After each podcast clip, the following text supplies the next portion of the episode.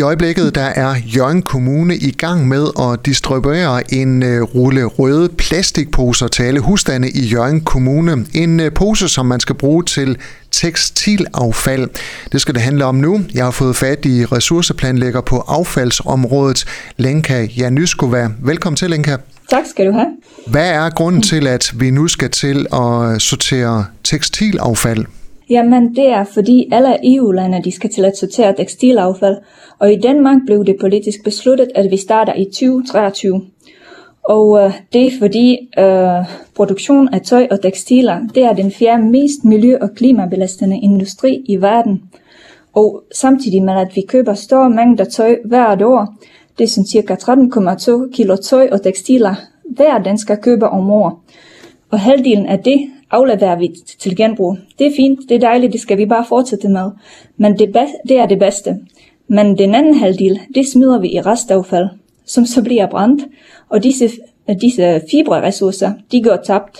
Og des, dem skal vi nu have fat i med vores nye ordning for tekstilaffald, så vi kan lave dem om til noget nyt. Hvad er tekstilaffald ud... i den her optik? Tekstilaffald, det er tøj og tekstiler, som er ødelagt og hullet, og derfor kan andre ikke få glæde af dem. Men andre ord er det det, som vi ellers vil smide i restaffald, fordi det kan ikke bruges længere. Tekstilaffald det skal være tørt og uden rester af maling, olie og kemikalier, når vi afleverer det. Så... Men jeg vil også understrege, at uh, brugbart tøj og tekstiler skal borgere fortsat aflevere til genbrug, da direkte genbrug er bedst. Så altså hvis man har nogle øh, håndklæder eller noget tøj, der simpelthen er så ødelagt, at det ikke kan afleveres i en genbrugsbutik, så skal det ned i de røde affaldsposer?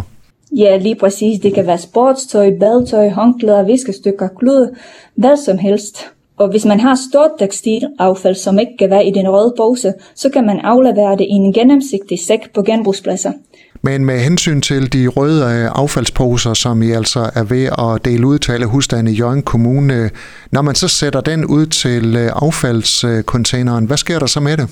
Der sker det, at øh, de bliver hentet af vores skraldmænd og bliver kørt til øh, Norvæk i Jørgen, hvor de så bliver opbevaret til de har samlet et læs. Og når så et læs er blevet samlet, så bliver det kørt til sorteringsanlæg, som sorterer tekstilaffaldet efter farver og materialetype. Og disse farver og materialetyper, de bliver så øh, kørt eller solgt til øh, virksomheder, der oparbejder det til garn og klude og bolstring i biler eller møbler osv. Lenka, du er inde på det her med, at øh, vi danskere vi køber godt 13 kilo nyt tøj om året, og så bliver der selvfølgelig også en del øh, tekstilaffald. Hvor store mængder tekstilaffald forventer I, der kan blive indsamlet i Jørgen Kommune?